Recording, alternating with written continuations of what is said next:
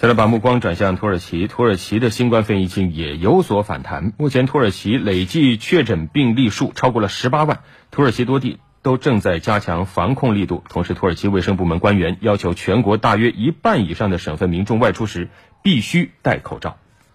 十六号，土耳其卫生部长科贾在新闻发布会上说，该国当天新增新冠确诊病例一千四百六十七例，累计确诊病例十八万一千二百九十八例，累计死亡病例四千八百四十二例。土耳其已连续四天每日新增确诊病例在一千五百例左右。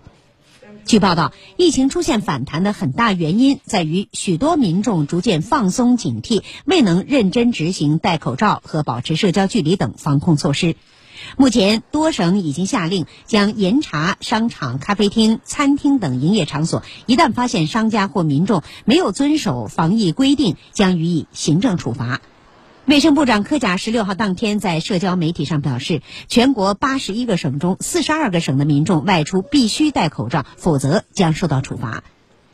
土耳其政府六月一号起允许咖啡馆、餐馆和公园等公共场所重新开放，同时解除伊斯坦布尔等地的旅行限制措施。据土耳其当地媒体报道，如果疫情反弹态势持续，政府可能恢复部分限制性措施。